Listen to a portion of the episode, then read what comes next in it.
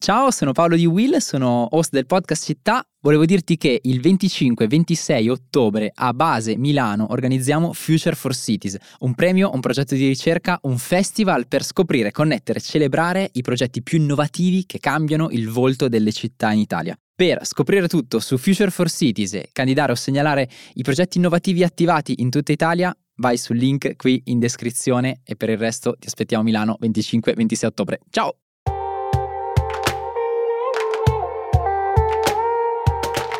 Ciao, io sono Silvia Boccardi, giornalista. E io sono Francesco Rocchetti, segretario generale dell'ISPI.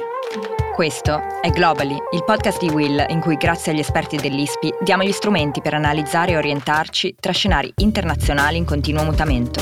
Il mondo cambia in fretta e questo è uno spazio per raccontare e capire il cambiamento. La politica internazionale e oggi il nuovo campionato saudita spiegato in modo chiaro. Se c'è un aspetto che ci dice che qualcosa nel mondo del calcio sta cambiando, è che le sue star hanno iniziato a rifiutare i milioni e soprattutto la fama dei club europei. Ormai lo sguardo è rivolto a est, in particolare alla penisola araba. Campioni come Cristiano Ronaldo, Neymar, Koulibaly, Malcolm hanno firmato contratti in un campionato che sostanzialmente non conosce quasi nessuno.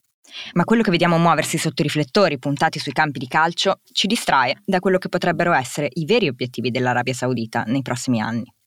Oggi ne parliamo con Giuseppe De Bellis, direttore di Sky TG24 e della rivista 11. Ciao Giuseppe. Ciao Giuseppe. Ciao Silvia, ciao Francesco. Allora, come ben potrete immaginare, disclosure totale, io non so niente, ma proprio niente di calcio. Ma eh, ho capito. Perché questo... stiamo facendo questa puntata? esatto. Perché stiamo facendo questa puntata? Perché in realtà c'è un tema che è un tema che mi interessa molto di più, che è legato sia alla geopolitica sia alle questioni di diritti umani. Um, e questo tema si nasconde un po' dietro a, alle questioni calcistiche. Quindi oggi sì, parleremo anche di calcio a, a Globally.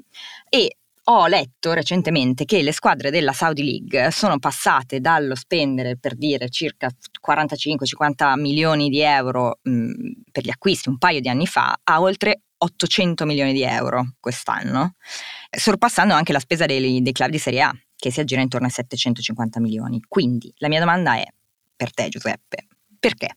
Perché la domanda che si sono fatti in tanti in questo, in questo periodo è, ed è la domanda che ha una risposta multipla. Eh, sicuramente c'è un tema eh, geopolitico, appunto, per, per, tornare al tema che ti è più caro e che è gran parte del racconto di questa vicenda, nel senso che la parte sportiva la terrei un secondo eh, da parte e, e ci, ci, torneremo, ma comunque è, è secondaria esiste una necessità da parte dell'Arabia Saudita, che è quella di eh, far vedere eh, di essere eh, sicuramente un attore decisivo nello scacchiere internazionale, non soltanto in quello medio orientale, anche in quello molto più ampio, e sicuramente lo sport è uno strumento.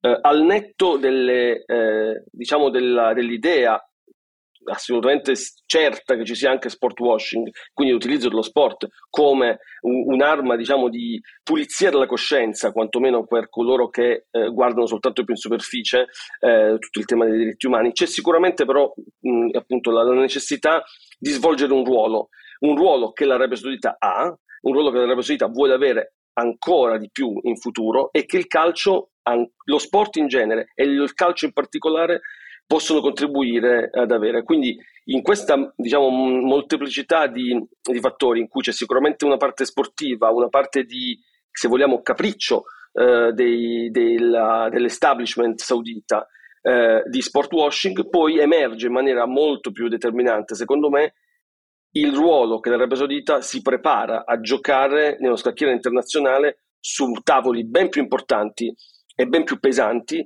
ma che il calcio e i soldi che ruotano attorno al calcio può consentire di fare con più velocità e con più anche in alcuni casi simpatia o in altri antipatia. Però io ho un dubbio, nel senso che l'Arabia Saudita è famosissima ormai per la sua mancanza pressoché totale no? di libertà di espressione, eh, c'è ovviamente, senza citare l'omicidio Khashoggi, eccetera. Mi, cioè, mi sembra evidente, no? lo sanno tutti che è così, quindi sì come si può pensare che effettivamente questa strategia di sport washing, se lo vogliamo chiamare in questo modo, funzioni davvero? E, e poi funziona davvero?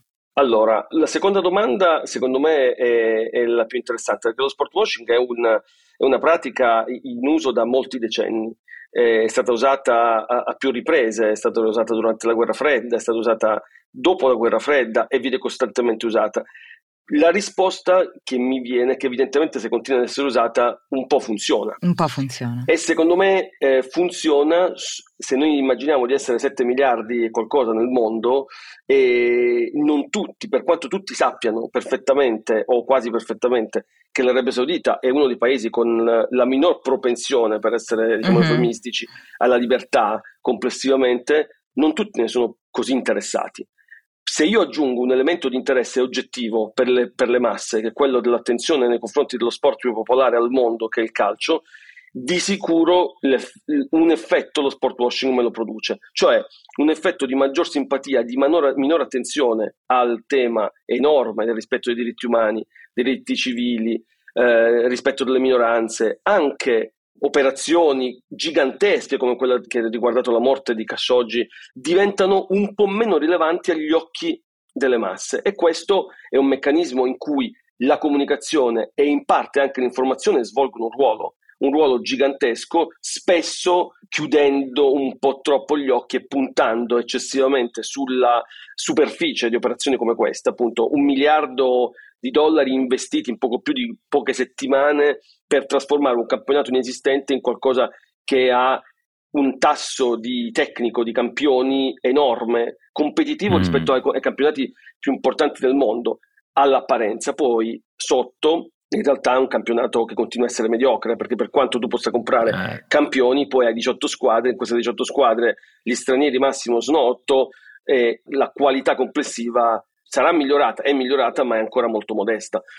Quindi la mia risposta è lo sport washing funziona evidentemente. Noi abbiamo una, un atteggiamento bifronte secondo me, cioè le elite mondiali, in cui ci mettiamo anche eh, la gran parte dei media, continuano a, a, a ricordare a tutti che tutti questi lustrini in realtà siedono su un'enorme quantità di punti interrogativi e di grandi problemi che l'Arabia Saudita ha, ma poi la gran parte delle persone che abitano questo pianeta si fermano agli lustrini. Mm.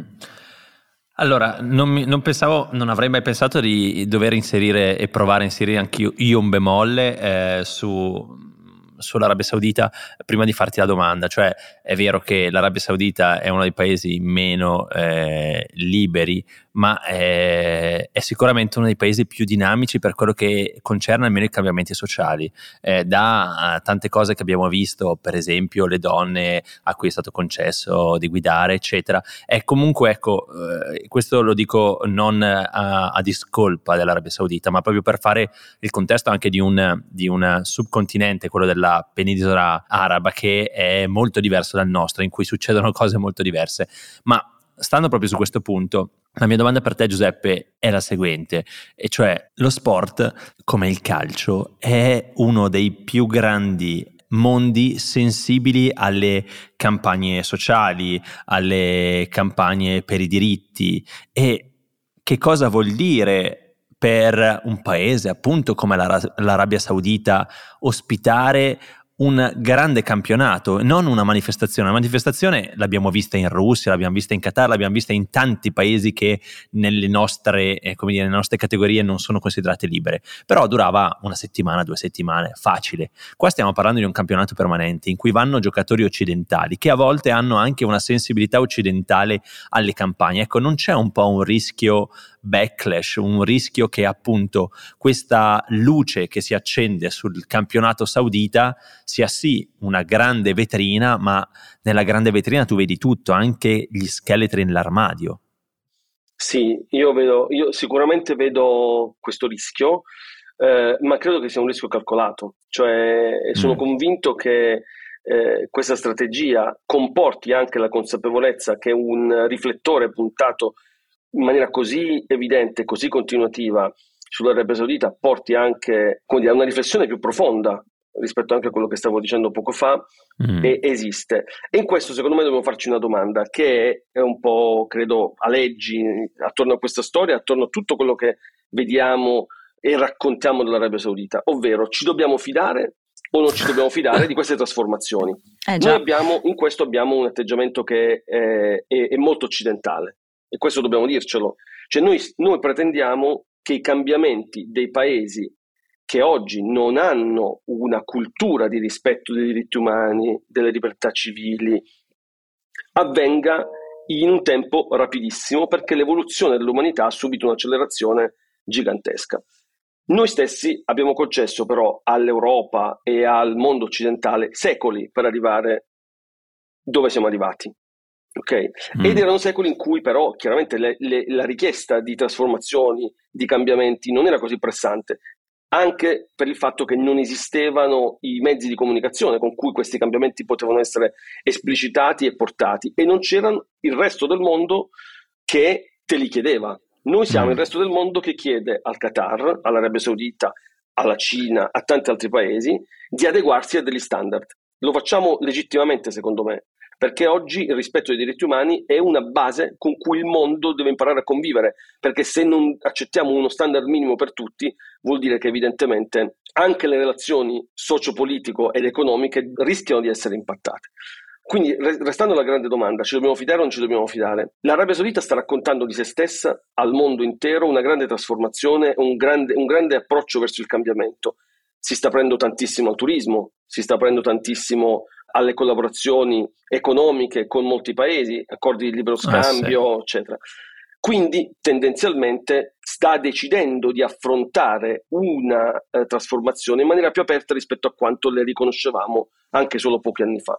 In questo caso il calcio e tutti gli altri sport che l'Arabia Saudita sta comprando con i suoi miliardi contribuisce, contribuisce a velocizzare questa, questa trasformazione. Quindi questo è il, come dire, sarebbe la risposta positiva, ok? Cioè, mm. sì, dobbiamo fidarci, dobbiamo fidarci perché stiamo vedendo dei cambiamenti, stiamo vedendo un'apertura e una maggior trasparenza. La risposta però non è così definitiva, secondo Chiaro. me. Cioè, noi rimarremo sempre con questo dilemma ah, certo. e soltanto il tempo ci dirà se questa operazione, questa come tante altre, sono operazioni che hanno realmente portato a un approccio più contemporaneo, più liberale, più democratico e quindi un atteggiamento nei confronti della, della trasformazione e dell'adeguamento eh, degli standard che sono gli standard di convivenza civile, oppure se in realtà tutti quanti siamo stati presi da un abbaglio e allora i milioni, i miliardi che sono stati investiti per comprare il calcio in questo caso, così come altre cose, hanno semplicemente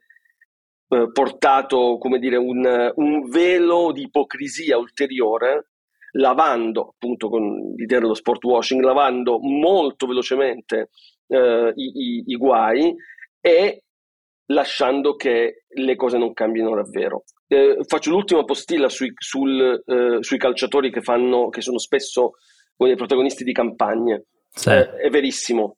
Purtroppo i calciatori però sono molto più sensibili al denaro rispetto alle campagne di eh, dire, sensibilizzazione su, sui grandi temi dal razzismo alle questioni di genere o all'inclusione.